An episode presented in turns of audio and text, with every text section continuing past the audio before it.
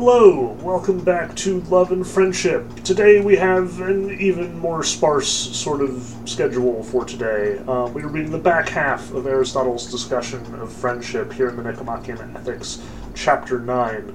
Um, and this is very much just an odds and ends kind of chapter. Uh, Aristotle has very much outlined his kind of systematic categories of friendship and you know exactly what that looks like in, in the big picture sense. Um, and now we're dealing more with the, the little objections and, and edge cases and, and, strange circumstances that are sort of surrounding the subject of friendship, um, which means that we're probably going to be able to call it a little short today. Here's hoping anyway. Like my voice is tired from recording all these lectures this week. Um, so let's just go ahead and dive right in and, and, talk about the various issues that we're going to bump into here. Um, and this time I'm going to take it a little bit more systematically. Like last time, I kind of jumped around to hit all the main points and sort of ignored everything in between. Here, I, am just going to like take it point by point, section by section, um, just sort of reading through the text here. Um, and notice especially that each of these little chapters from 9 1 on, they, they all typically center around one specific question. Um, this is what Aristotle's method really kind of boils down to at this point. Like now that he has, you know, posed all the major questions and answered most of them in the last chapter, it's time to pose all the little questions, the little fiddly things, the objections, and the sort of, you know, famous uh, axioms and, and, pithy sayings that a lot of the Greeks have sort of been kicking around on the subject of friendship and responding to them in each kind. Um, so we start out with this discussion of proportionality. Um, remember that last time we talked about Aristotle is generally very open to the idea of friendship between superiors or uh, unequals, uh, people who have like disproportionate wealth or disproportionate honor, disproportionate power, um, and how that's essentially not a bad thing as far as Aristotle is concerned. But notice how he talks about it here in this section one, and what that kind of indicates about Greek culture at large here. Um, so notice he he starts out right here at the beginning of chapter nine. In all friendships and friends with dissimilar aims, it is proportion that equalizes and preserves the friendship, as we said. For example, in political friendship, the cobbler receives a worthy exchange for his shoes, and so do the weaver and the others. Here, money is supplied as a common measure. Everything is related to this and measured by it. Um, and he goes on to talk about different uh, disproportionate relationships of this sort, erotic friendships. Um, he talks about like giving and receiving, uh, doing services for others and taking the money beforehand and then not providing the appropriate service. He even mentions at the very bottom of page 51 uh, this great little bit about how like philosophers offer something that is not measurable in money and therefore you really have to like you know, be nice to your philosopher. You know, everybody tip your philosopher. Just don't forget that they are people who are trying to make ends meet as well. Um, but what I want to sort of stress here, what I want to emphasize for our purposes, is that a lot of what he's talking about is kind of basic economics 101 stuff here. And this seems a little out of place in the context of a discussion about friendship. Uh, reading between the lines, notice what that means about ancient Greek culture here. Um, so notice, like, um, in the right about halfway down the page, he actually answers, he asks the sort of central question of this section, um, right on, right around line twenty-five on uh, on page fifty-one. Uh, who should fix the worth of a benefit, the giver or the receiver? The giver would seem to leave it to the receiver, as Protagoras is said to have done, for whenever he taught anything at all, he used to tell the pupil to estimate how much the knowledge was worth, and that amount would be his payment. In such cases, however, some prefer the rule a man should have his payment, but those who take the money first and then do nothing that they said they would do because their promises were excessive are predictably accused, since they do not carry out what they agreed to, and presumably the sophists are compelled to make excessive promises, for no one would pay the money for the knowledge they really have, hence they take the payment and then do not do what they were paid to do, and predictably are accused. Notice what he's talking about here, specifically with Protagoras and the sophists all of these were teachers, uh, people who you know said, "I'm going to teach your child how to." You know, perform oratory, or what is the nature of goodness, or what is the nature of justice, or so on and so forth. Charge beforehand, and then not be able to deliver the goods because they don't actually know what justice or goodness or any of that stuff actually is. But the question that we're kind of led to ask here is why is this in the purview of friendship? You know, this is business stuff. This is like the way that society works. Like, this is basic transactional 101. Like, if somebody short shifts you on a service that they agreed to do and you paid them beforehand, then you sue them, right? Like, there are legal consequences, repercussions for this. But remember, this is ancient Greece we're talking about. There is no system in place for this. Um, what Aristotle is discussing here is, as far as he's concerned, friendship um, the relationship that you have with the person who makes your shoes or the person who you know teaches your child or um, you know even like these these other sorts of business type relationships you know these are to aristotle relationships. There is no you know there is no govern governing body organizing transactions of this sort. There's not like a fixed rate that that is sort of suggested for various skills or something. There's not competition in ancient Athens. Like there's one guy who does all the blacksmithing, so it's probably in your best interest to be friends with him if you're going to need a blacksmith a lot. Um, there's like maybe a couple of guys who you know does shoes either on your estate or you know in Athens at large. So you better have a decent relationship with him in order to you know get your shoes done properly. And notice that this means that prices are in fact very much up in the air. Notice that he asks that central question, you know, who decides what a given service is worth? Is it the person who is offering the service or the person who is receiving the service? Like he uses the example of Protagoras. You know, I have wisdom, I am going to give you my wisdom. After I have given you my wisdom, it will be entirely up to you to pay me according to how much you think that wisdom is worth. There is no economy here in the sense that we talk about it. Like, folks in Athens didn't just walk into a store and you know buy something from somebody that they had never met or never heard of. Like you have relationships with all of the people who perform various crafts in this city. Their prices are the going rate, and if you do not want to pay that, then you don't go, and that person loses your business. And in theory, they will reevaluate whether or not they're going to charge that much in the future, or more likely, you're just going to haggle until you come to something that you can both agree upon. And that haggling is going to depend on your relationship. Is the guy going to be nice to you or is he not going to be nice to you? You know, did did you perform a favor for him recently or and therefore he's going to, you know, recognize that he might have like gotten something more than he should have last time. You know, there's all these sorts of considerations, and friendship is the defining factor here. Um, as much as we have been talking, especially about these you know, big virtuous friendships, these intimate relationships between one person and another, um, and sort of downplayed our discussion of the friendships of utility and the friendships of pleasure, notice that this is really important in Greek life at this point in time.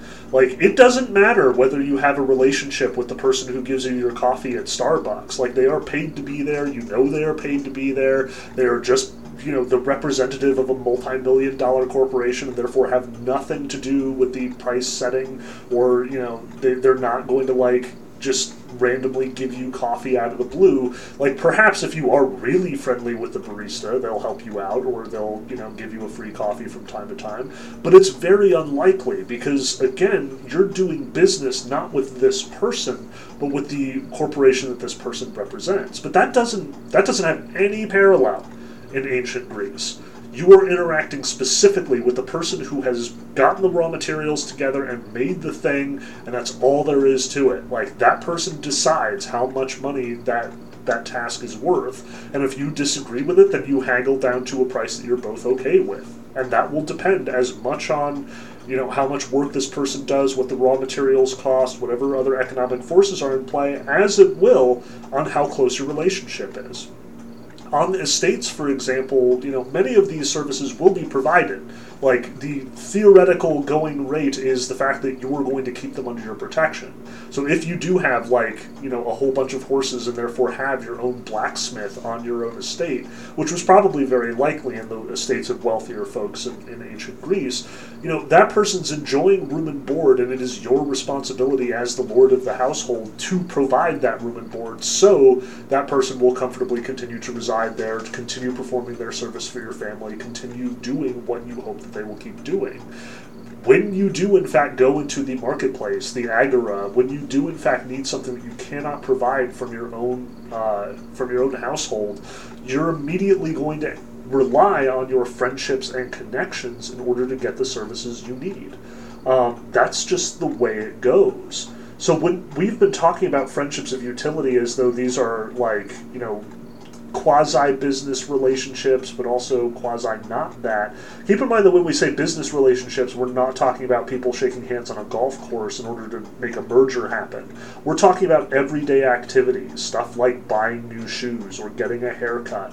Um, you know, going to the gym, like get being trained by a personal trainer or by an educator of some kind.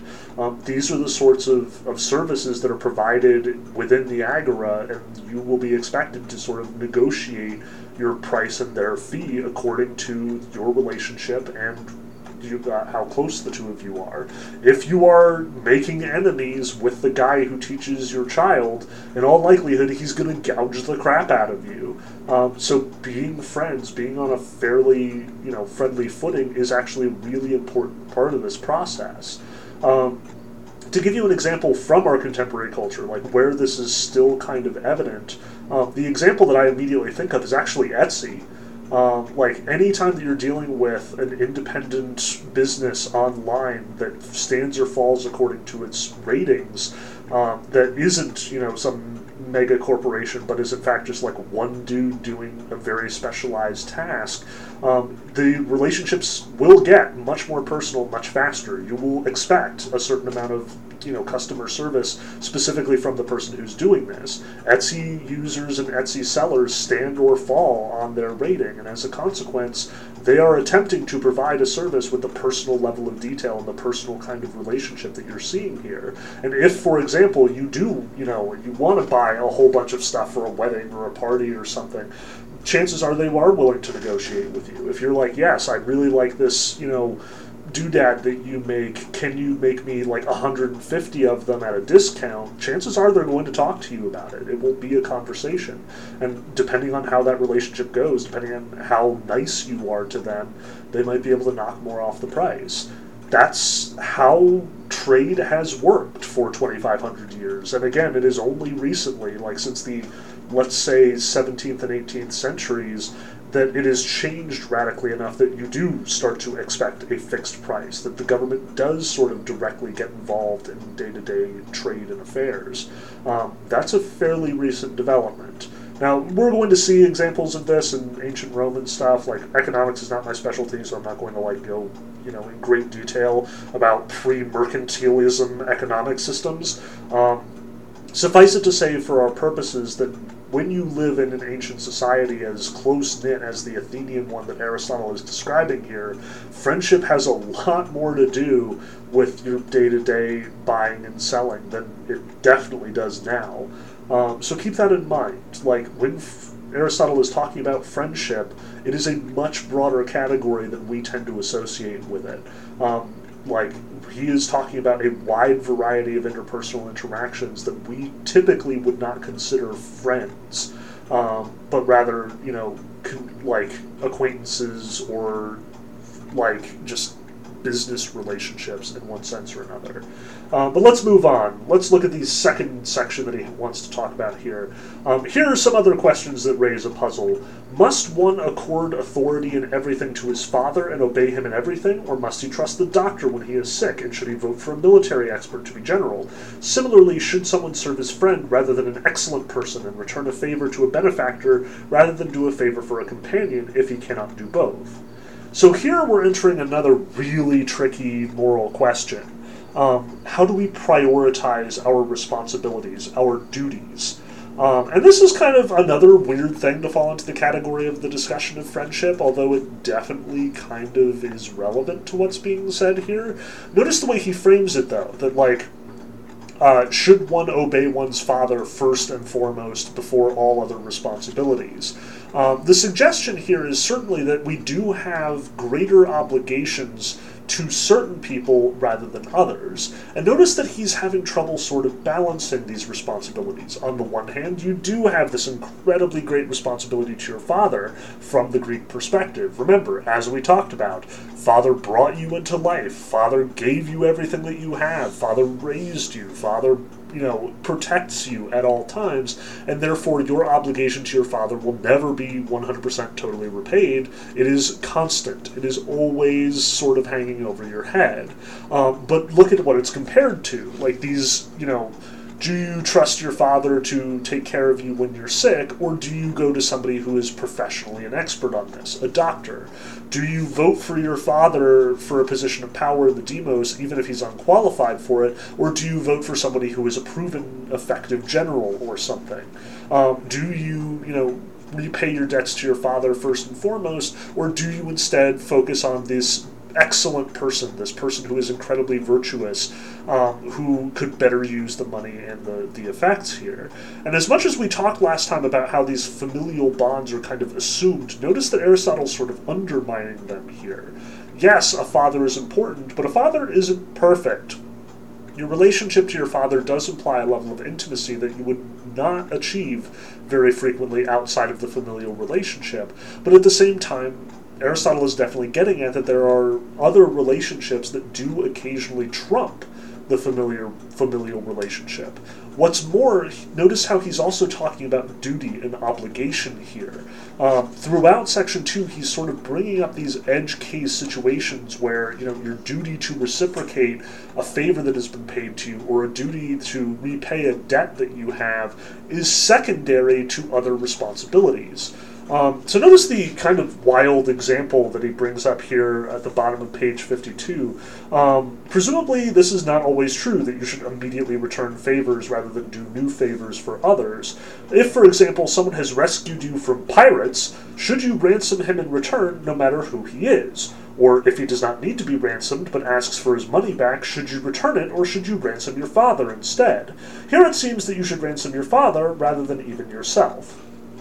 Now, I do, in fact, want to talk about the fact that Aristotle seems to regard being ransomed from pirates as like an everyday obligation that one will be obligated to fulfill. Um, this does, in fact, happen in ancient Greece all the time. Um, remember, as we talked about, ancient Greece is an archipelago. It is, you know, it's very rocky and ugly to sort of traverse by foot. Um, so most people are going to get from place to place using a boat.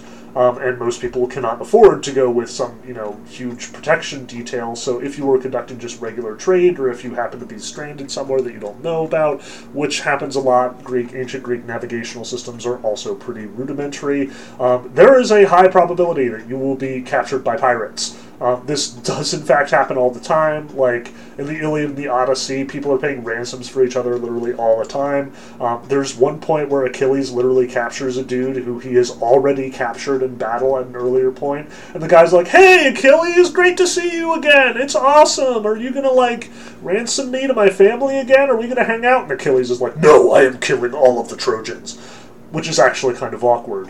Um, but nonetheless, like this is just a fairly regular occurrence. Like rich folks, when they are captured in battle, typically are not killed. They are just ransomed. You know, why would you kill a perfectly good hostage when you could instead sell him back to his family for a pretty impressive amount of swag? Um, so notice that, you know, here we have this contrived situation where, like, you were recently ransomed from pirates, and this guy is like, Can you pay me back for that time that I got you out of the pirates' hands?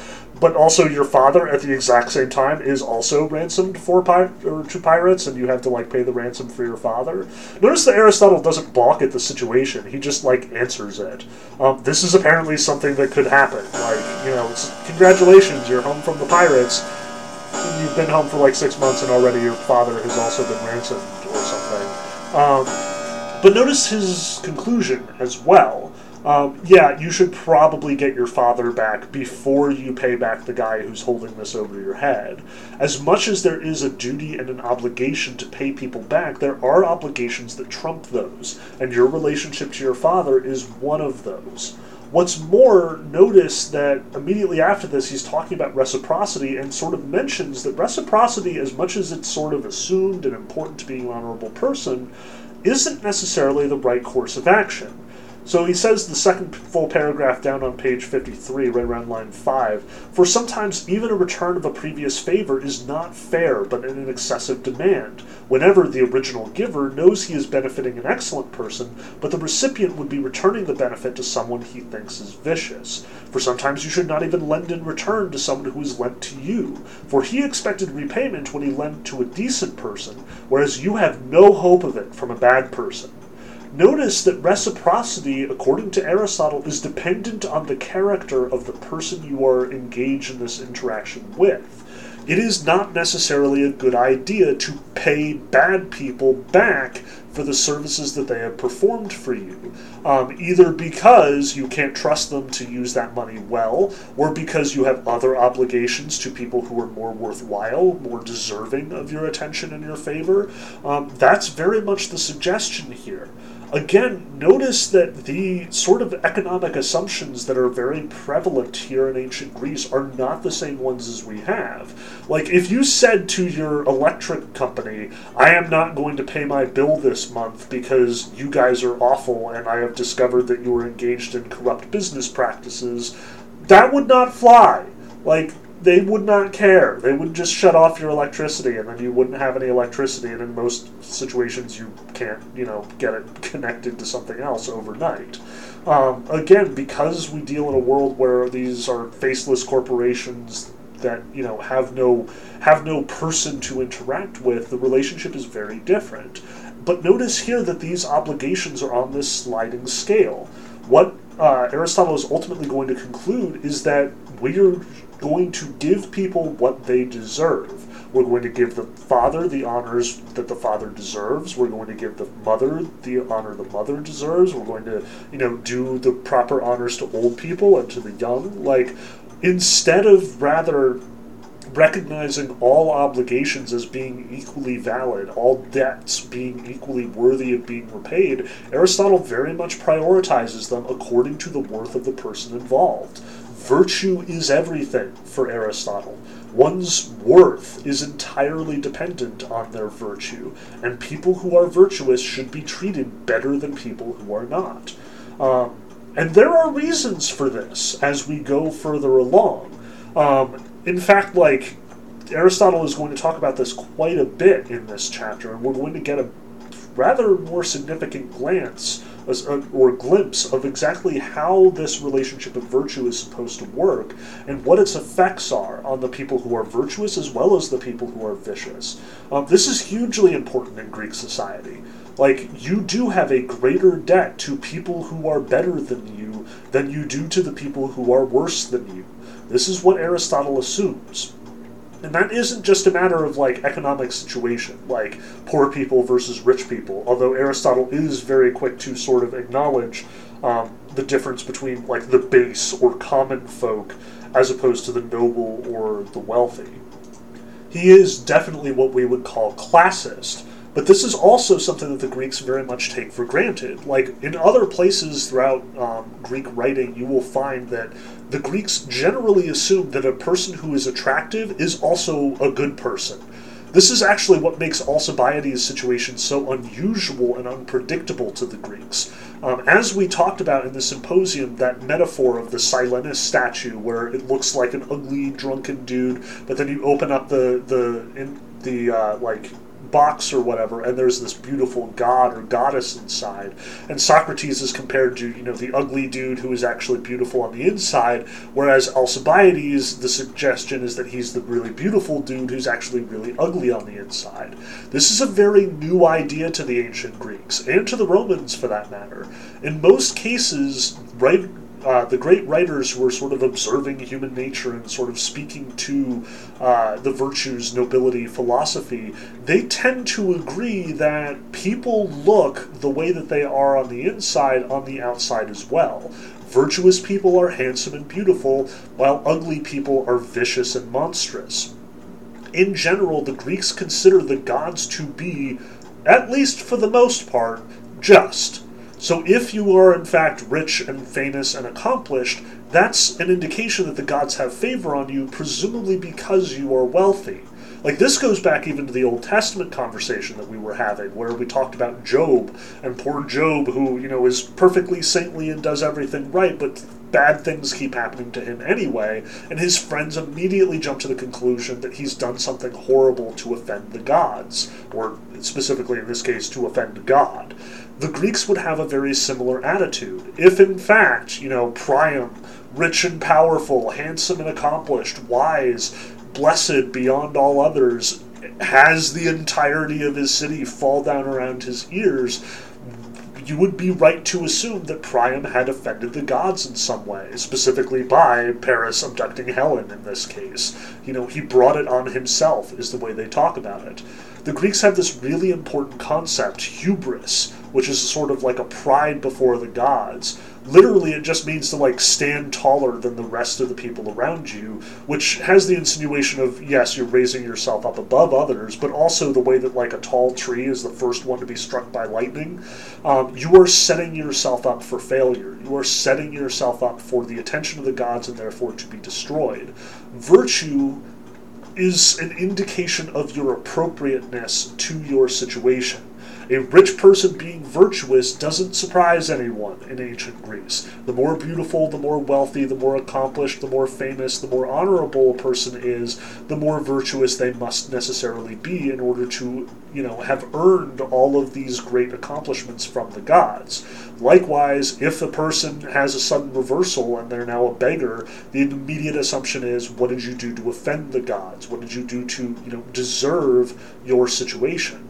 As much as Aristotle and Plato are in fact sort of exploring the possibility that this assumption is not true, they are still very much indebted to it. And you can see this kind of peeking through here where Aristotle is talking about this, where he's emphasizing that we should be treating people according to their status, their situation. Treat old people the way that they deserve, treat your father the way that he deserves, treat bad people the way that they deserve. Do not give them the time of day prioritize them lower than all of your other obligations because they don't deserve to be treated like a human being, in short, um, as tricksy as this is going to be in practice. Uh, but let's move on to section three. There is also a puzzle about dissolving or not dissolving friendships with friends who do not remain the same. With friends for utility or pleasure, perhaps there is nothing absurd in dissolving the friendship whenever they are no longer pleasant or useful. For if they were friends of pleasure or utility, and if these give out, and it is not, it is reasonable not to love. Notice that this is something that we kind of talked about last time um, and sort of addressed last time. Um, in the assumption that many of these friendships, in fact, most friendships, are based on either pleasure or utility, and it is only the rare friendship that is based on virtue and therefore should be able to endure, Aristotle is definitely not upset by a friendship that just sort of fizzles out because the people aren't providing the service or the pleasure that they used to. This is perfectly normal for Aristotle. Uh, the one caveat he does make in this section is that we should recognize past friends. Um, like, that you know if we were in fact friends at one point specifically friends of virtue um, even if that person suddenly becomes vicious suddenly loses the path suddenly you know does not deserve our attention and our friendship anymore we should still retain i guess a kind of affection for them um, as he says, this is around line 32 on page 55. Then should the better person regard the other as though he had never become his friend? Surely he must keep some memory of the familiarity they had, and just as we think we should do kindnesses for friends more than for strangers, so also we should accord something to past friends because of the former friendship, whenever excessive vice does not cause the dissolution. So even if you were friends and now are not, it's probably a good idea to retain a little bit of preferential treatment, more than you would for an actual stranger. That's what Aristotle seems to be suggesting here. But that said, notice that he does make the caveat unless it was because of excessive vice if you were friends with someone, friends of virtue, complete friends, if you were living your life together and the other person did something truly abominable, like if he did patricide or if he, you know, committed a horrific crime against the state, the way that Alcibiades does, if he just gives up on virtue and, you know, gives himself over to gambling or drunkenness or something like that and is no longer a fit companion, then yes, you are perfectly within your rights to disregard that person, to, like chuck them out of your house and never talk to them again. And Aristotle would even advise that you do that. Like, don't be sentimental. This person deserves what they're getting. But as for the case of, you know, friendships of pleasure, friend, friendships of utility, yeah, they're supposed to die when their time has run out. Like when the utility, when the service that your friend is providing is no longer useful. Like if they are not going to continue making shoes for you, then you don't need to be their friends. You don't need to be nice to them anymore. You don't need to perform favors for them or, or be especially generous to them. Um, that friendship has run its course. You are not getting what you expect, and therefore they are not getting what they expect. And and that's the way that this friendship was built, so it's okay. Um, again, a lot of these friendships are very transactional in Aristotle's perspective. They are basically just economic relationships. Um, so if somebody is not holding up their end of the deal, you're well within your rights to not hold up your end either. Um, now, the next thing that Aristotle gets rather caught up with in section 4 has to do with the relationship between you and your friends and you and yourself. Uh, which is kind of a weird abstract place for this to wind up. Like this is, you know, not something that we would probably think of terribly much, but it introduces some really interesting ideas that Aristotle is playing with and gives us a little bit more insight into the way that Aristotle understands both virtue and baseness, um, like poor behavior or viciousness. Um, so notice what he says here uh, at the very t- uh, top of the, the chapter, around 1166a on page 55. Um, the defining features of friendship that are found in friendships to one's neighbors would seem to be derived from features of a friendship towards oneself. For a friend is taken to be one, someone who wishes and does goods or apparent goods to his friend for the friend's own sake, or two, one who wishes the friend to be and to live for the friend's own sake. This is how mothers feel towards their children, and how friends who have been in conflict feel towards each other.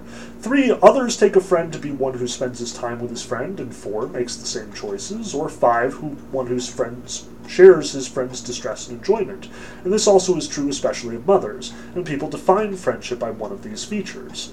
And I'm pretty sure the numbers are actually being added here by our translator, like Aristotle in general does not include numbers in the, the course of the text, but they're actually really useful, so thank you, Mr. Irwin, for this particular translation uh, assistance. Um, and Aristotle does typically think this way. Like, he will list four or five things and then specifically refer to them. And you'll notice that Irwin refers to those specific elements, number four, number one, number two, in the, in the foregoing or in the following paragraphs. Uh, but notice the way that this er- section is constructed. On the one hand, Aristotle is kind of investigating this question. You know, do we treat good friends the way that we treat ourselves? Is do we love our neighbor as ourselves in some way? Um, this idea has very much kind of permeated across the, the Western world, as even though like we saw it in the Old Testament, and that's probably one of its maybe one of its earliest forms. It's it's tricksy. Again, we get into that whole like who you know who when did this book get written thing with the Bible, and we definitely don't have time for that conversation now. Um, suffice it to say that the idea is not totally original to the Old Testament. I'm pretty sure Hammurabi's Code has something rather similar in it, though it's been a while since I've read it. Um, I know that the Eastern texts and philosophies have something very similar. Like Confucius himself said, you know, do not do unto others what you would not have done to you, which is again, like just the golden rule in reverse. Um, so this idea is very clear here. Like we are comparing our friendships to our relationship with oneself. But notice where this leads Aristotle. On the one hand, he very much points out that in a virtuous friendship, in a, in a decent person's relation to himself, all of these features apply, and he lists them. Um, yes, the excellent person of, is of one mind with himself. Yes, he wishes goods and apparent goods to himself. Yes, he wishes himself to live and to be preserved. Like, yes, you want that for yourself, and you want that for your good friends.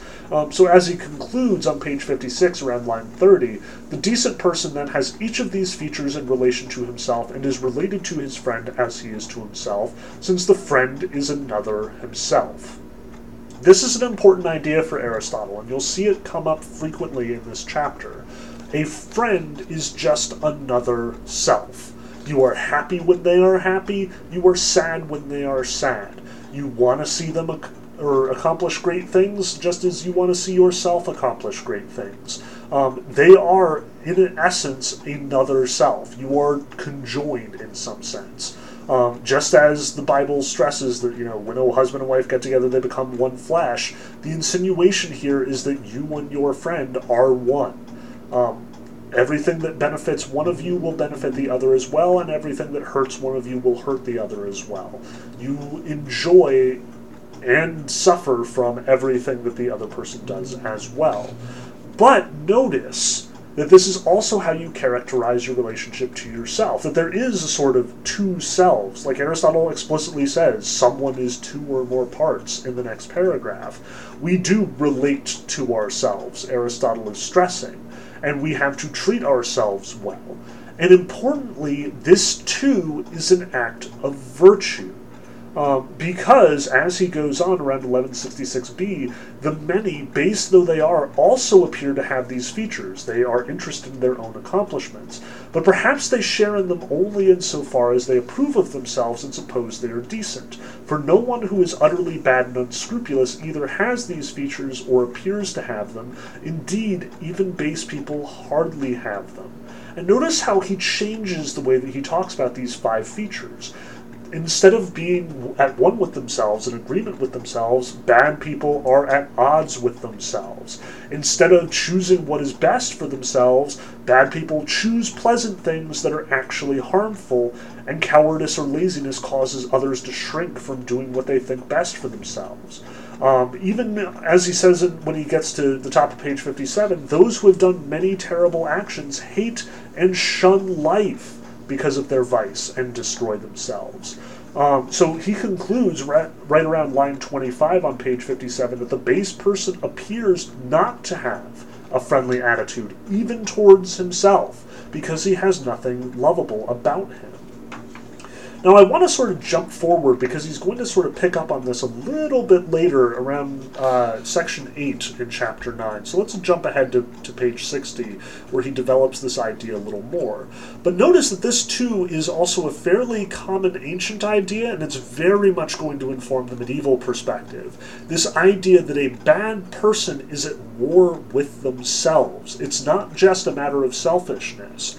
And importantly, Aristotle makes this extremely explicit in uh, section 8. So he starts out by saying there is also a puzzle about whether one ought to love oneself or someone else most of all. For those who like themselves most are criticized and denounced as self lovers, as though this were something shameful. Now, this is something that we probably should acknowledge. Like, this is basically a discussion about selfishness. Is it good or bad to be selfish? Um, and generally, we all agree selfishness is bad. And Aristotle points out, yeah, that's that's what most people think in, in ancient Greece as well. If you are prioritizing your own good over that of your friends or your family or the people you care about, that's a bad thing. But notice that he quickly qualifies this. Um, indeed, the base person does seem to go to every length for his own sake, and all the more the more vicious he is. Hence, he is accused, for example, of doing nothing of his own accord. The decent person, on the contrary, acts for what is fine. All the more the better he is, and for his friend's sake disregarding his own good. The facts, however, conflict with these claims, and that is not unreasonable.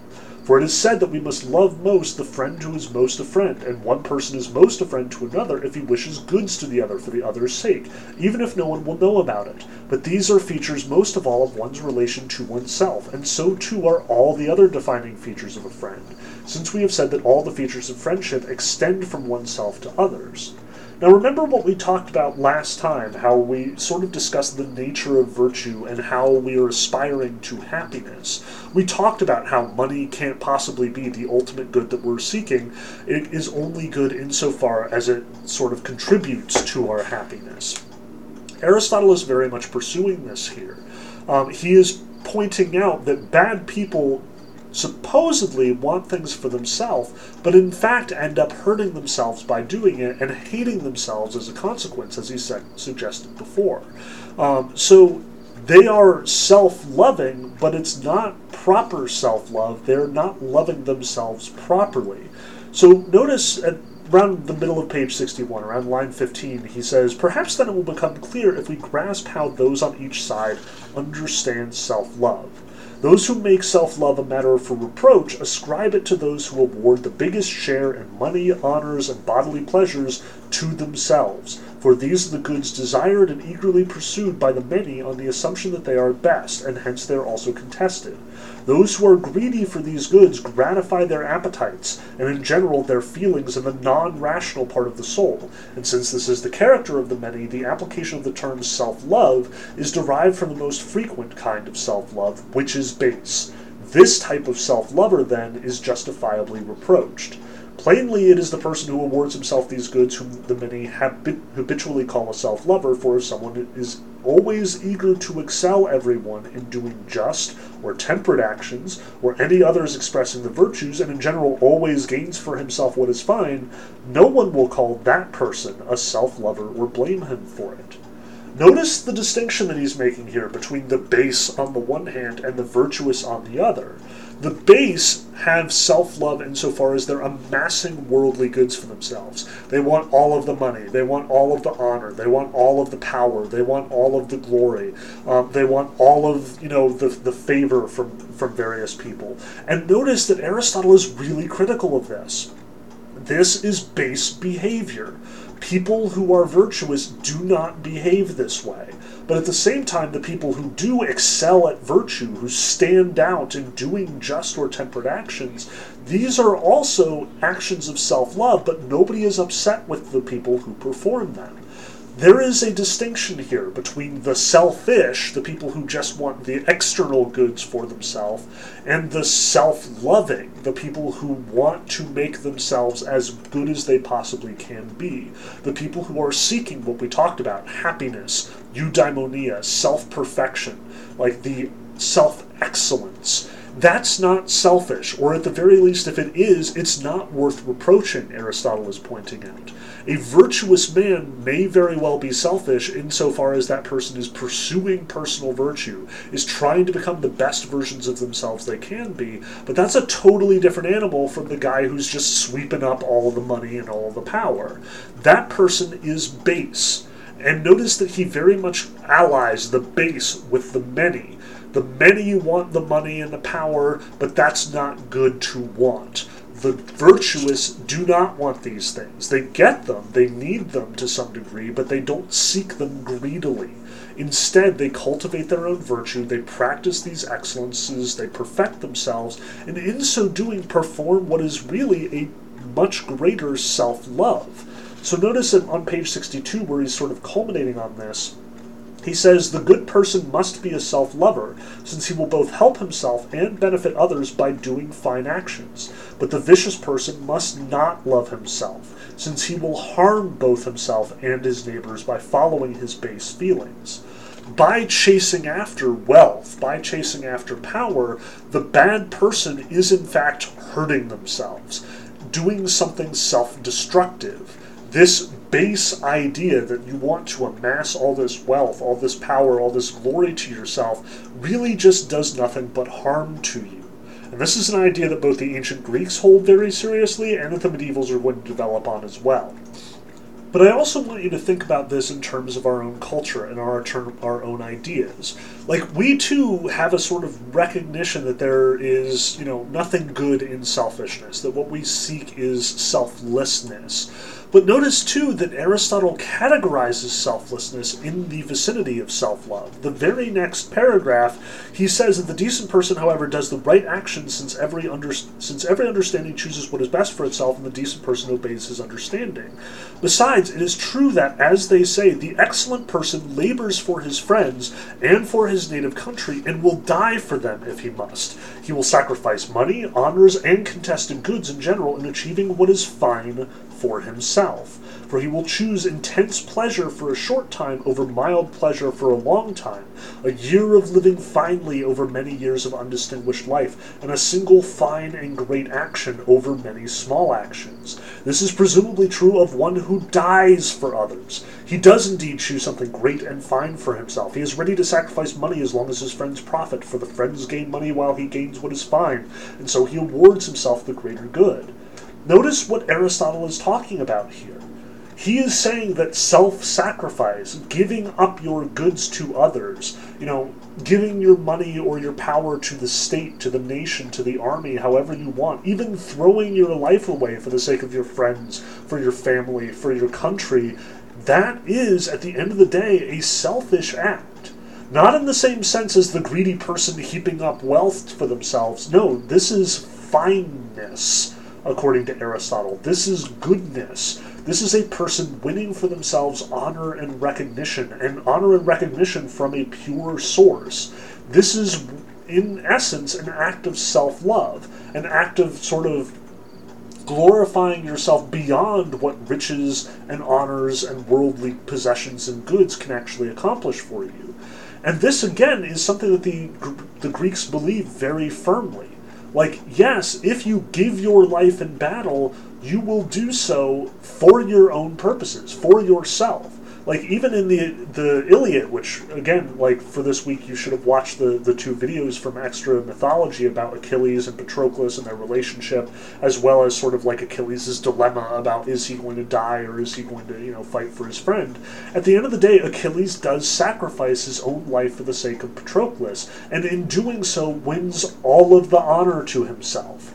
Like, we still read the Iliad in mythology classes and classics classes today. Like, 2,500, 3,000 years later, Achilles is still a name that many of us know. It is still an act of selflessness that we all recognize. Achilles, in giving up his life, achieved something much greater, achieved a lasting honor and immortality in a sense, in the same way that Plato's kind of describing it in the Symposium. Um, remember, like, love is an act that is seeking immortality. That's very much the thesis of Diotima's whole speech. Um, you can definitely apply that to Achilles, who loves Patroclus so much that it inspires him to give up his life and in doing so achieve lasting poetic immortality. Um, Aristotle is talking about something very similar here. He is saying that self love, true self love, transcends all those worldly possessions that we think we want, that the base, the, the bad people, the many seek to have. Instead, what we should be looking for are opportunities to practice our virtue, to sort of demonstrate our goodness, to seek in this sense. And in so doing, it's not an act of selflessness the way that our culture usually characterizes it. Dying for your loved one is, at the end of the day, an act of selfishness. It glorifies the self, as far as Aristotle is concerned. It's not as cut and dry as living for yourself versus living for another. Living for yourself usually means living for others.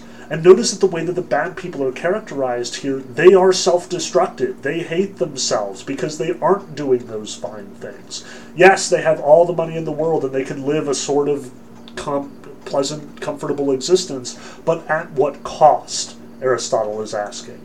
Um, they are, you know, trying to win for themselves this this long life and the lap of luxury. But what is it really worth if nobody respects or cares about them? If they can't even respect themselves in the process?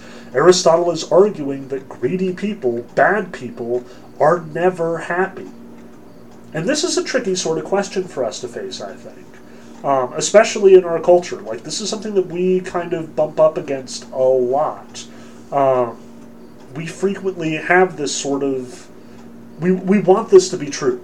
Like we want Aristotle to be right and for, you know, bad people to never win, for for good people to always triumph, for justice to always pay off, and for injustice to always be punished.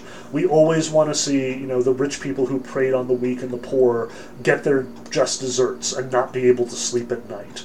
Um, and yet, this often isn't the case in our society, or at the very least, we don't believe it strongly enough to think that this is the case. Like, we hear stories about multi billionaires who, you know, exploit their workers, or who, you know, use illegal labor, or who don't pay their taxes and seem to do perfectly comfortably and are perfectly alright with themselves. Aristotle would argue that they are dead inside. Uh, Aristotle would argue that anyone who is, you know, acting viciously to achieve worldly success is at the end of the day far, far away from this ideal of excellence or happiness, this eudaimonia that he's talking about here in the Nicomachean Ethics. They have been punished. Not they will be punished in some, you know, far flung heaven or, or hell or whatever. He does not attribute this to the afterlife. They are punished now. They are punished by being vicious, by continuing in their viciousness. Their viciousness punishes them itself. Uh, by being a bad person, they become miserable, and by becoming miserable, they become more bad. It is a never ending cycle.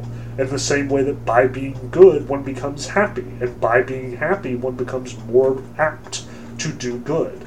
Um, both of these are sort of self perpetuating. That's why he emphasizes the role of habit so much in the cultivation of virtue. The more virtue you have, the easier it is to do virtuous things, and the more you appreciate the virtuous things that you are accomplishing, the more you benefit from them. Likewise, or rather contrariwise, the people who are bad get into bad habits and are increasingly likely to destroy themselves, suffer more with every depraved action they take.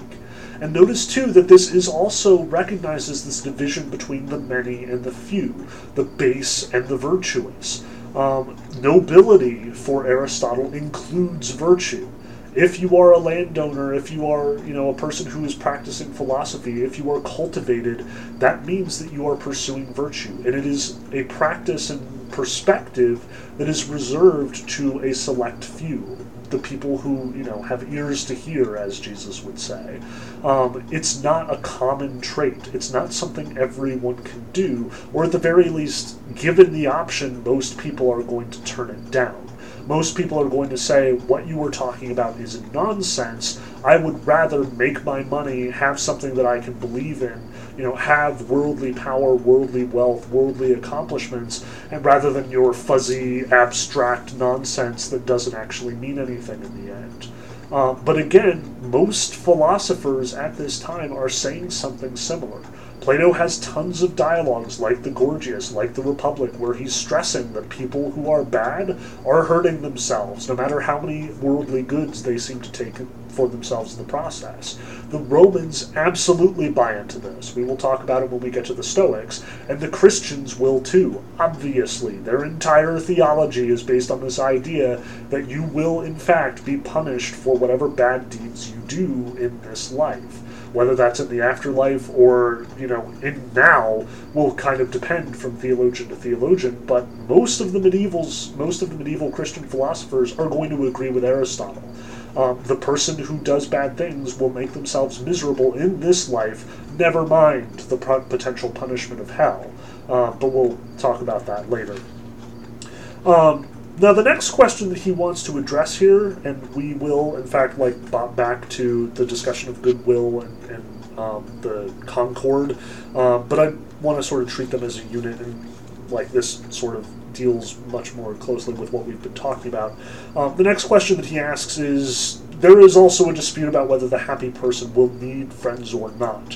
For it is said that blessedly happy and self sufficient people have no need of friends, for they already have all the goods, and hence, being self sufficient, need nothing added. But your friend, since he is another yourself, supplies what your own efforts cannot supply.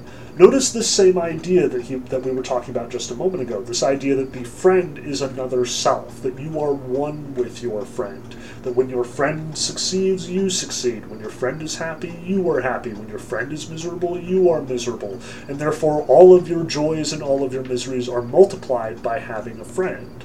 Um, what he is very much stressing here, and he, you know, we have this long pair of syllogisms on page 64 and 65, where Irwin has been nice enough to uh, sort of enumerate every single one of the points that he's using. And this probably was the way that it was formatted for Aristotle. Like he might not have used the numbers. I, I didn't check my Greek text that closely on this one. Uh, but at the very least, like Aristotle, this is a classic Aristotelian syllogism, sort of going from point to point. Um, and notice that his conclusions very much are the blessed person, no matter how happy they are, will seek and need virtuous friends. But notice the argumentation that he uses here.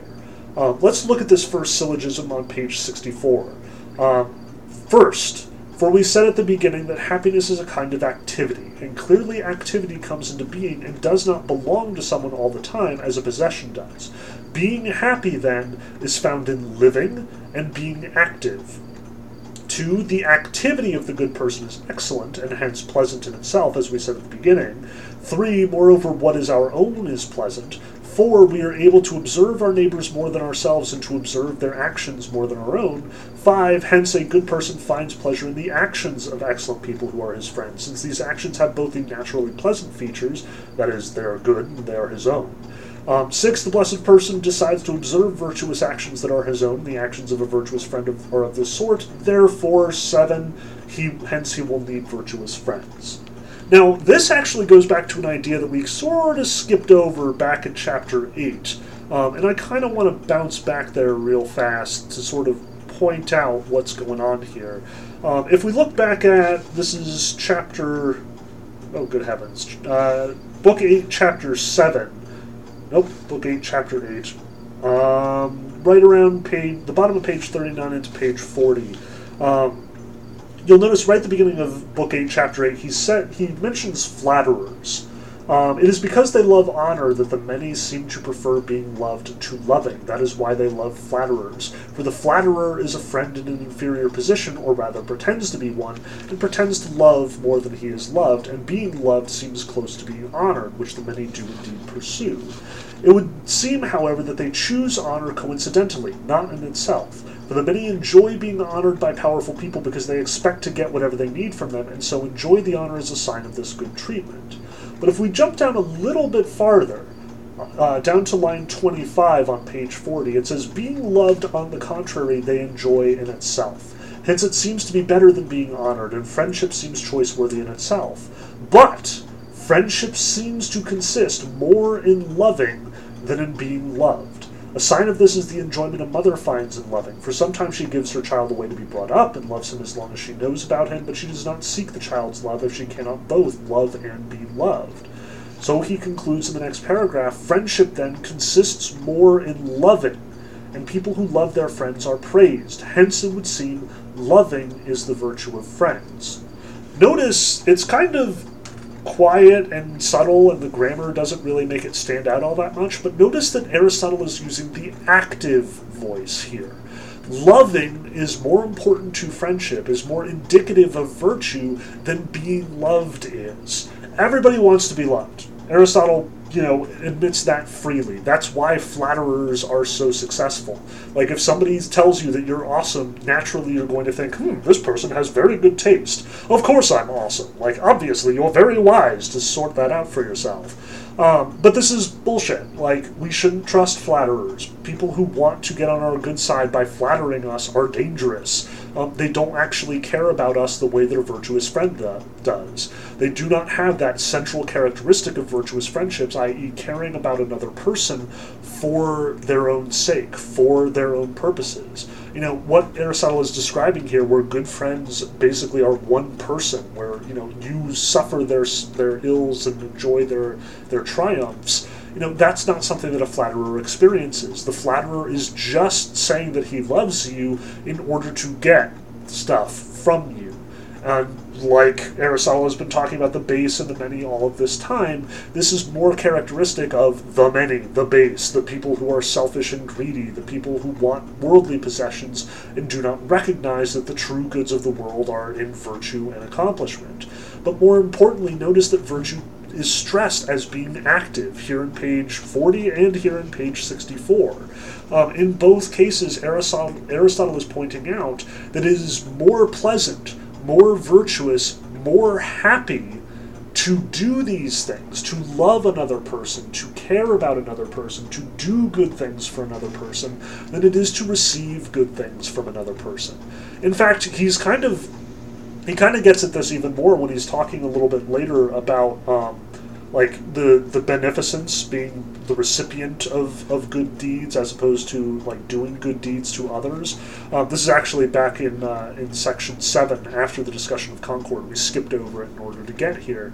He mentions that it is way easier to give people favors, to like lend people money or to lend people power or to do something nice for another person than it is to be the recipient of nice things. And as a consequence, while benefactors will love the, the beneficiaries of their, their generousness, in general, the beneficiaries, the people who receive that generosity, are going to resent it and want to sort of pay them back and get out from under this debt. Um, there is no love between the beneficiary and the benefactor, but there is lots of love from the benefactor to the beneficiary. Um, again, being active is incredibly important to virtue for Aristotle. Friendship is something you do, not something you have. It is not a state. It is something that you must actively accomplish, and it will be most rewarding when you do. Um, this, I suspect, is another slap in the face for our contemporary culture. Like, in general, we tend to think that friends are not something you're supposed to work at. Like, friendship is something that you do to unwind. Friendship is something that you enjoy the benefits of. Like you all go out drinking together and it's good because there's no expectations and you just do what you want and you feel most comfortable around them.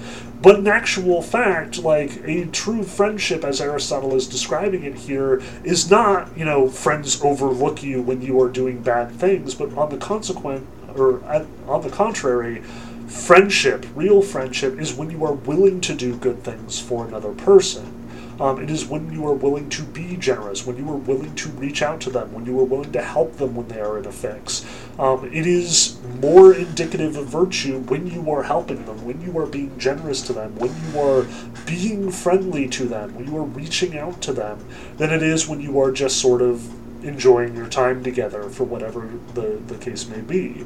And this is kind of borne out by ex- our experience too. Like, if you take advantage of your friends too often, if you, you know, do get totally drunk and make a fool of yourself in front of them on a regular basis, in general, they're going to eventually not put up with it anymore. They're going to be upset with you. Um, you need to be you need to be able to offer them the same generosity, the same forgiveness, the same kindness, the same willingness to overlook their faults that they are willing to do with you. Um, you have to be a participant in this. You cannot just ride on the wave of good feeling here. If you are not willing to put in the work, your friendship is going to only last for as long as the pleasure lasts, or as long as the utility lasts, as Aristotle would suggest here. Um, true friendship, real friendship, friendship that is praised and praiseworthy, is friendship that is active, that is doing something, that is, you know, keeping that friendship alive, that is acting the way a friend is expected to act. It is much more an, indic- indication of virtue when you are doing friendship than when you are receiving it or when you are just enjoying it. Um, now, some of that I'm sure, like some of our cultural assumptions here, have to do with the fact that we don't have a whole lot of friends that are friendships of virtue, the way that Aristotle is describing it. Describing it, like the relationship that I just described, where you go out to a bar with a bunch of friends and you all make fools of yourselves and you all just do what you want. That's very much in the territory of friendship of pleasure, as Aristotle would see it. Um, that is, you enjoy their company, they give you pleasure, and you receive pleasure from them, and it's only going to last as long as that's the case. The minute one of you can no longer afford to go out on Friday nights because you've got kids or responsibilities or a job or whatever, that friendship is going to evaporate in an instant. Um, even if it's something as simple as like the friend moved to the next state and no longer wants to drive out to the bar with you, it doesn't matter anymore. You're, you don't have that connection um, the things that you enjoy doing together you can no longer enjoy, and therefore that person is now useless to you. You never cared about them for themselves. You cared about the pleasure you had in their company. Um, which is not to say that all friendships are like this. Again, you know, I'm making sweeping generalizations here when it's not necessarily warranted. But that's, I think, one of the things that our culture could stand to learn from Aristotle here. Um, friendships that are worthwhile, friendships that are rewarding, friendships that actually do pay dividends and make you feel good about yourself, friendships that actually advance you as a person, make you better than you were, are friendships that you take an active role in. And obviously, if you're going to become a better person, you're going to do it faster by taking a more active role in the relationship that you have with your friends, in the relationship that you have with others across the board. That's just plain sense which makes sense because Aristotle is absolutely the plain sense philosopher. Like everything that just makes common sense is kind of exactly what Aristotle's purview is. Um, he makes more sense than most of the philosophers we will be interacting with over the course of the semester. Now, the next syllogism I don't think is nearly as sort of insightful or valuable. Um, there are some really interesting points here where he's arguing that, like, you know, it, why would you want an excellent friend as an excellent person? Like if you've already got, you know, your virtuous friends, whatever. Um, but notice that he kind of goes through this idea that life is good and pleasant in itself, and therefore by enjoying the life of your friend, you are enjoying two lives, and therefore, you know, enjoying the, the pleasantness of both yeah, that kind of holds up, but it's sort of a roundabout way of getting at what he's already said. I think it's a little repetitive, maybe. Um, if there is a nuance here, it's it's not one that I fully appreciate. Um, but nonetheless, I do think that he's got a really good sort of point to be made here. That a on the one hand, yes, we need friends. We want friends. Nobody is complete without friends. Um, no, like, nobody wants to be isolated, no matter how perfect they are. Like that's very much something that the Christians are going to be sort of tinkering with when we get into like hermits and mon- monasteries and stuff. But even then, just that's a whole nother discussion for a whole nother day. Um, suffice it to say that, like, in common sense, having friends is a good thing. Um, but also, B, like, he's sort of pointing out that the proper expression of happiness, the proper expression of virtuousness, um, the proper way to be eudaimonia, to, to have this personal excellence, is it has to go somewhere. Like, you have to do something with it. You could be an entirely perfect person and just sit in a dark room for hours on end, and it wouldn't do anybody any good, and your virtue would rot at the vine. Um, in order for your virtue to be expressed, you have to have somebody to express it to, and friends are the natural recipients of that virtue. Um, which is not to say that you're better than your friends in any extent of the imagination, and I would imagine that Aristotle actually has a pretty profound place for you know people who are pursuing virtue at roughly the same level and who are you know generously giving to one another equally as a consequence of their virtue. But notice too that Aristotle is kind of more likely pointing to those unbalanced, those asymmetrical friendships, those friendships where one person is the superior and one person is the inferior, kind of like the pederastic relationship that Socrates was talking about back in, in the symposium, but even on a sort of more basic level, like people who have power and influence should express that power and influence by giving that power and influence to the people who don't have it and who deserve it. The um, the virtuous people who do not enjoy all of those benefits, the non blessed virtuous people. Um, so it is sort of the responsibility, the obligation of a wealthy, virtuous, happy person to, you know, shower other virtuous people that they identify with gifts and with generosity, with power, with influence, with favors, um, and as a consequence, sort of raise them up, make them able to do the same going forward. That's kind of the model that Aristotle is working with here. We are paying our favors forward. Um, we are absolutely benefiting the state by raising up people who will continue to be virtuous. This is how you get a government that is a, primarily composed of good kings rather than allowing tyrants to sneak in just because you're going to take whoever just happens to be related to said good king. The model that both the Greeks and the Romans tend to adopt, and which eh, kind of works, um, is that you, the virtuous leader, are going to pick a virtuous successor.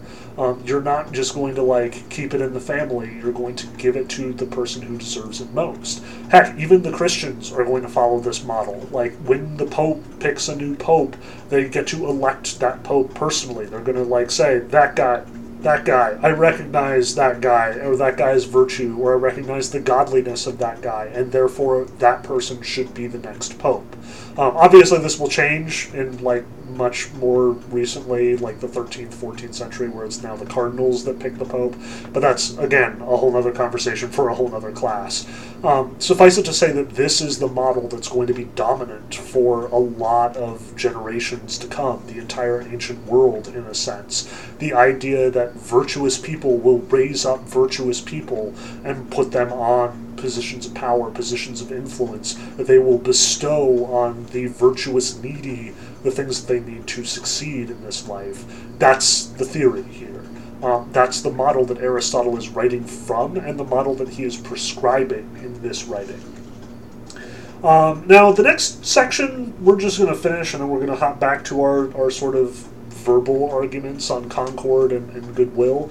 Um, the next section he asks is Do we need friends more in good fortune or in ill fortune? Um, and he very quickly kind of answers this question. Certainly, it is more necessary to have friends in ill fortune, and hence useful friends are needed here, but it is finer to have them in good fortune, and hence we also seek decent friends, for it is more choice worthy to do good to them and spend our time with them. Um, notice this is absolutely sort of an offshoot of what we've talked about before this idea that, you know, you are best expressing, most perfectly expressing your virtue when you are being generous to others, when you are bestowing favors on others, and therefore, in good fortune, is just as important as getting help from someone when things have gone badly for you. Um, I also skipped section 10 for some mad reason, not sh- entirely sure why. Um, this is probably one of the actually most fascinating questions, especially to our own culture. Um, and Aristotle puts it very bluntly. Um, then should we have as many friends as possible? He asks um, on page 66, right at chapter 9, or book 9, chapter 10. Or is it the same as with the friendship of host and guest, where it seems to be good advice to have neither many nor none? Is this also good advice in friendship to have neither no friends nor many? And I think that this is especially insightful for Aristotle just because, like, in our culture especially, I think it's a big dilemma for most of us exactly how many friendships we're supposed to kind of cultivate and maintain at any given time. Um, like I mentioned before, that I think that we are very much suffering a dearth of true virtuous friendships. That it is really hard to sort of, you know, live life with one another the way that the ancient Greeks are very clearly prescribing here. Um, but at the same time, we are very prone to just letting our Facebook feed fill up with hundreds, if not thousands, of quote friends who we are all always, you know, saying our happy birthdays to and, and occasionally liking the stuff that they post, but we have like no other interaction with them. Um, that too seems kind of a bit of a problem. Like, that's not a real friendship. That seems awfully shallow, especially by Aristotle's definition. Like, what are you even getting out of that friendship, much less offering at that point? Um, like, what is what is the actual relationship between you and, and your Facebook friends in that sense? Um, we have the power to retain friendships long after the pleasure or the utility has has sort of faded away. And where Aristotle would be quick to be like, well, then drop them, dissolve the friendship. That's what it's supposed to be. The person is no longer useful to you, no longer pleasant to you, then drop them like a hot potato. But our culture says, whoa, don't be like that. That's a human being. But the fact of the matter is, we don't have enough time to really devote, like, seriously to a multitude of potential people. Um, like, even psychologists these days, the way that I've heard it most recently is that, like, you typically have 150 max core friends. When you make new friends, old friends will naturally sort of fall away, but you basically have the brain capacity to deal with just that 100 or 50 people, give or take, and that's it. Like whoever else you're interacting with on Facebook is on this cursory fashion. Whoever, uh, whatever other people you're following on Instagram, like it's not deep. It's not meaningful. Um, it's just for the sake of like a very temporary high, to- totally disconnected from the person in question. Um, this is what Aristotle's kind of talking about here. He is saying that there is no magic number. And for the psychologist, there is no magic number. Different people have different numbers. Like, I'm a hardcore introvert, so I wouldn't be surprised if my number is closer to like 50 instead of 150. While my sister is a hardcore extrovert, and I wouldn't be surprised if her number is close to, closer to 300 than 150. Um, this is just the way that people are, I suspect. Um, but with that in mind, notice that there is a sort of give and take to both extremes here. Like, if you are dividing your attention amongst a wide variety of people, you're kind of doing everybody involved a disservice, not least of which is yourself, because, yeah, you can rely on, you know, the same sort of cursory attention from these people when, in fact, things turn around and you need help.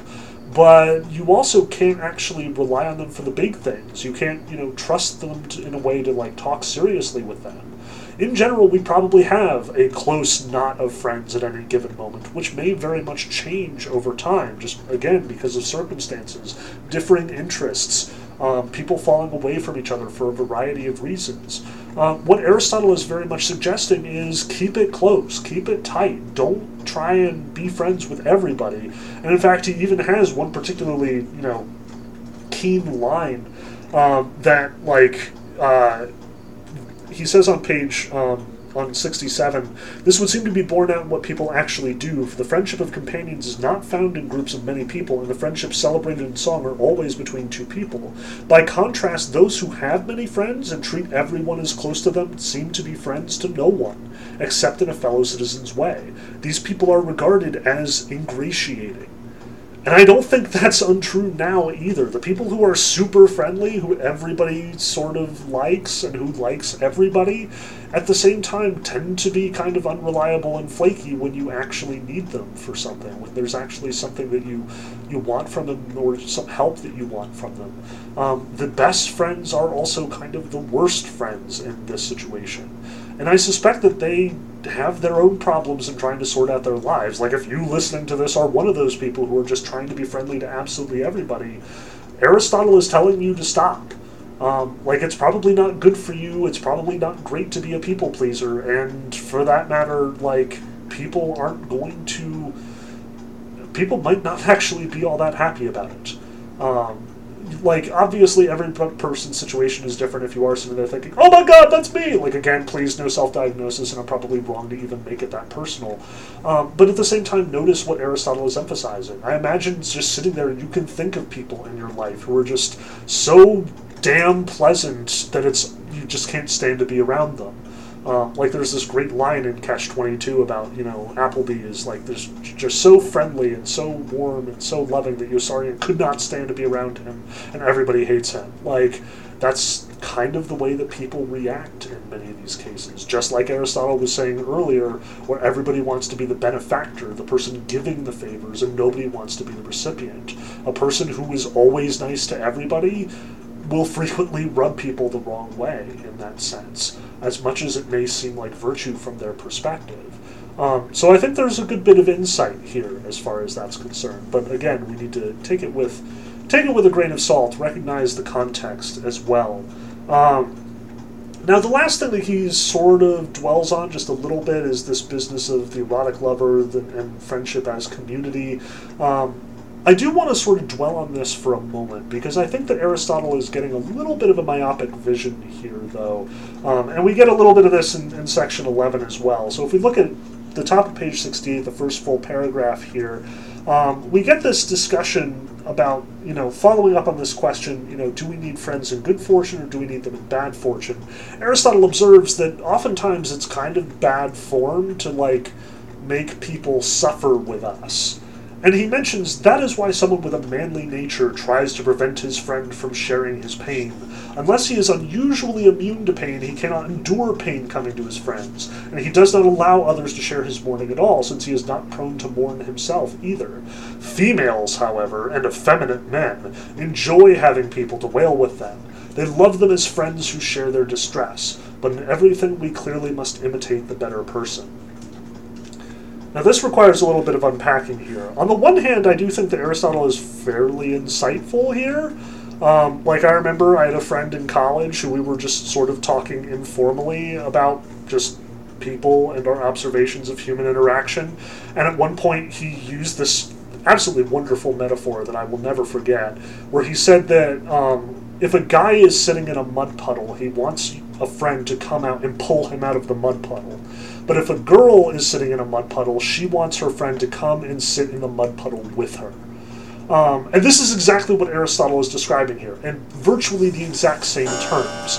But it doesn't have the necessarily negative quality to it. Like, Aristotle is very demeaning to women in this little speech of his like we should be more masculine because we should avoid effeminacy in all of its forms. In everything, we clearly must imitate the better person. Like he's obviously being really demeaning to women and really demeaning to this rather apt observation of human nature, I suspect. But I also want to stress, I want to push back against this. What is the function of a person asking you to sit in the mud puddle with them? Um, like I think that actually, like Parks and Rec also got this really well. Like there's one great episode where like Chris Traeger, the eternally optimistic, incredibly energetic dude, is currently dating Ann Perkins, who is very pregnant and very upset and very grumpy about the situation. And uh, Chris is just always trying to help her and always trying to do the right thing and always trying to solve her problems and always trying to rub her back and fix things. And it is driving her up the freaking wall. He's so freaking positive all the time, and she is just miserable, and there's nothing that he can do about it, despite all of his optimism. And finally, Chris is like, I don't know what I'm doing wrong. I don't know why I'm frustrating her. And Donna, the sage of the show, finally tells him, just shut up and say, that sucks. And that's all you need to do. And he does. He goes back to Ann, and Ann's like, my back hurts, and I feel bloated all the time. And he's like, that sucks. And that's all she wants as much as Aristotle is like, this is demeaning and unmanly and effeminate and we should not do this, I think that this actually has a really important role in our contemporary culture. Um, and I say this as a dude who is very much of the proactive, get that person out of the mud puddle perspective. Like, my wife will often tell me to stop, you know, trying to give her advice, stop trying to solve the problem, just sit and say, that sucks with her. Just sit in the mud puddle with her, so to speak. Um, I think that especially when there are so many things in this life that we really can't do anything about, especially when there are circumstances outside of our control, especially when we are sitting under the boot of capitalism, um, as many are putting it these days, like I think there is a really important function for this more feminine approach to dealing with trauma, to dealing with shitty situations i.e., you sit in the mud puddle together because nobody is there to pull you out of it, and you just commiserate. You just say, that sucks. Um, like, the most positive spin that I can think of about this is actually from the movie Inside Out. Um, like, there's that great scene where the imaginary friend is really depressed, and sadness sits next to him and just comforts him. They sit together and are sad together. And joy, you know, Amy Poehler, very ebullient, very, you know, high energy, very proactive, solve all the problems. She's baffled by this. The fact is that being sad has a certain function. And it did in Greek culture too. Aristotle's just not making the connection here. Um, in Greek culture, you would go to a tragedy with the intention of sort of watching this horrible thing play out on stage, and many would weep and wail and suffer. Aristotle's just not seeing the connection here. We need an outlet to basically say, that sucks, and have people respond to us, yes, that sucks. Um, we need that in our lives. We, we need to occasionally back down from our solve the problem, proactive, hyper masculine, you know, yang instead or yin instead of yang standpoint, and and just sit in the mud puddle. Agree that like yes, everything about this situation is rotten, and no, we do not have any really great solutions for it. The people who do try to solve all these problems, who do you know overexert themselves trying to make the world a better place oftentimes are in fact hurting themselves. Um, and I highly recommend that you recognize that in yourself if that's the case. Like, I know that you, in all likelihood, and I don't mean this in any way that is demeaning or something, just because you are inexperienced, because you are students in all likelihood, many of you probably have not faced the worst that the world has to offer at this point. For those of you that have, you probably know what I'm talking about here. There are situations that you just can't fix. There are injustices in the world that are just so overwhelming that the only way that you can deal with it in a way that is healthy is to just sit there and say, that sucks. To offer a shoulder to cry on and call it a day. Like, no amount of calls to the congressman will solve every single problem in American life today. In order to just function as a human being, eventually you just have to turn yourself off and say, that sucks and let that be enough.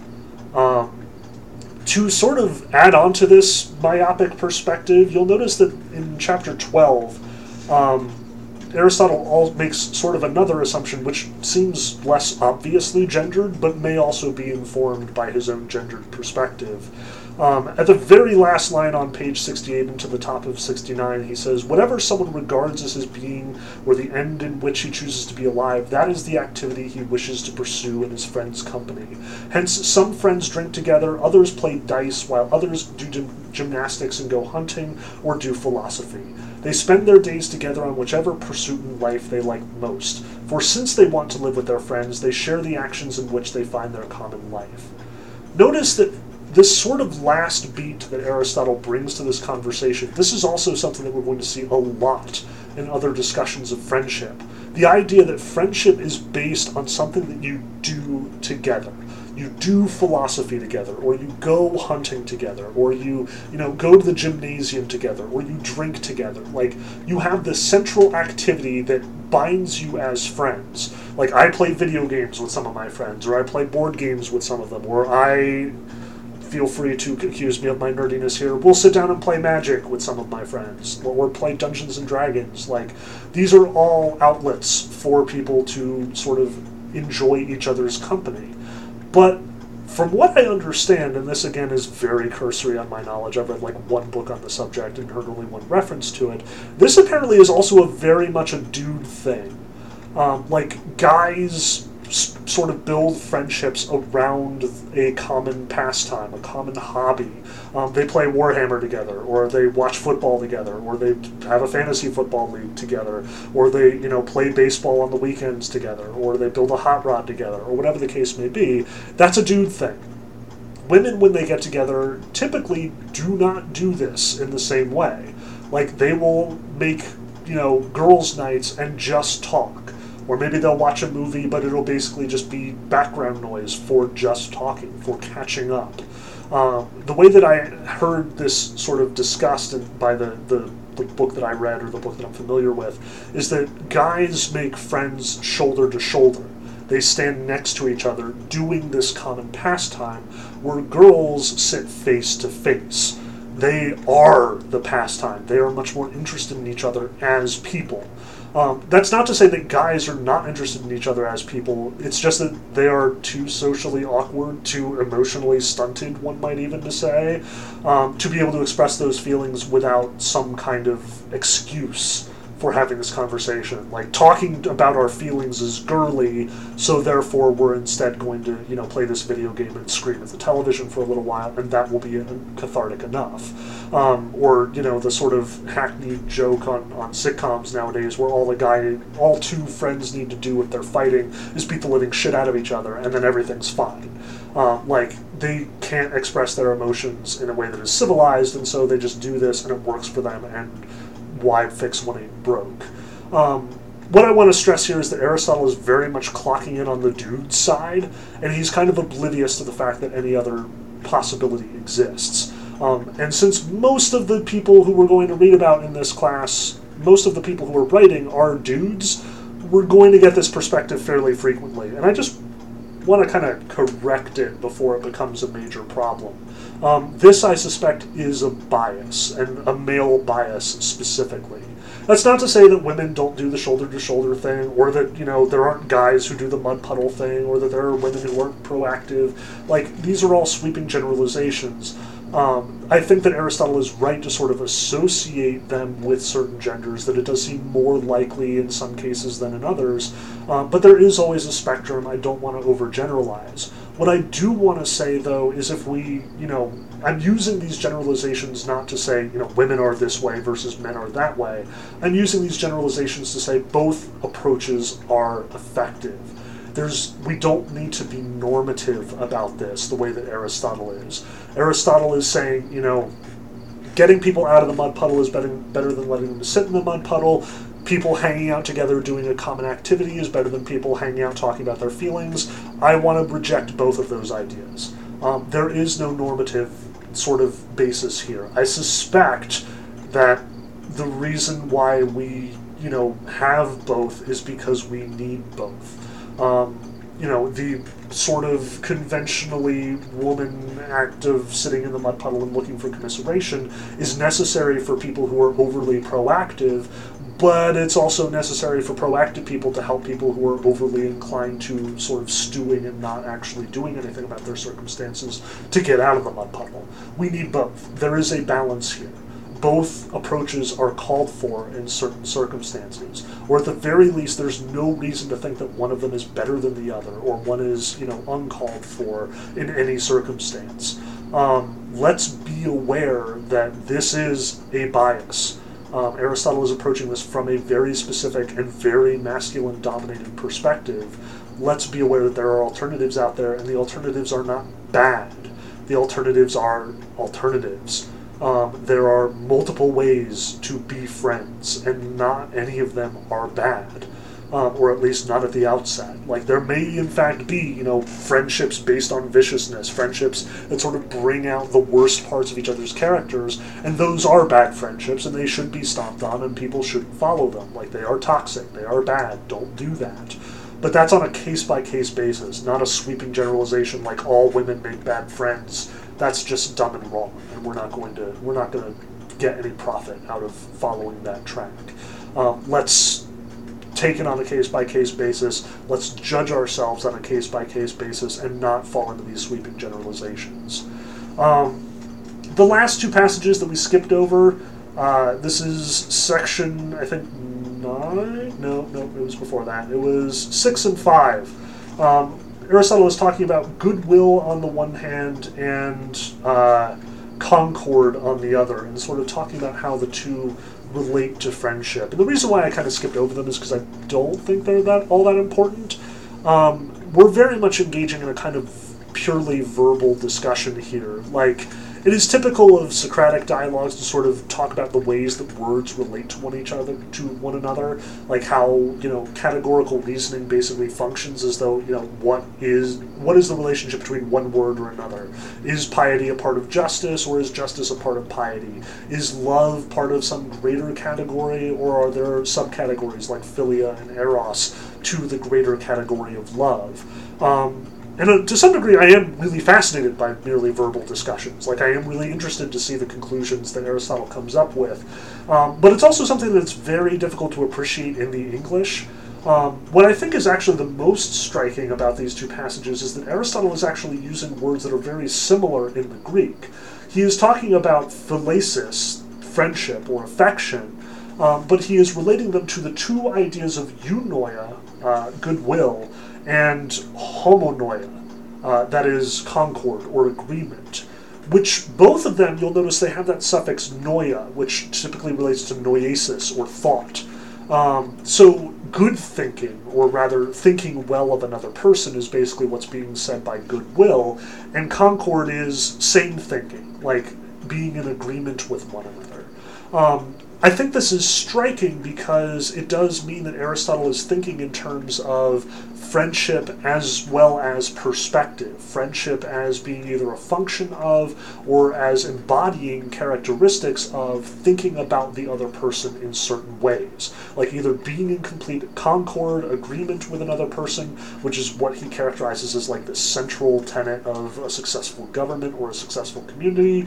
And on the other hand, we have this goodwill, thinking well of another person, which is simultaneously an important component of friendship while not being the same as friendship friendship. You can think well of a stranger without being intimate with them the way that you would expect a friend to be. But the one thing that I do want to draw out of this, the one thing that I do want to stress about these two noesis based uh, friend relationships, is that friendship has a lot to do with, for Aristotle with perspective, with how we see and interpret the other's actions.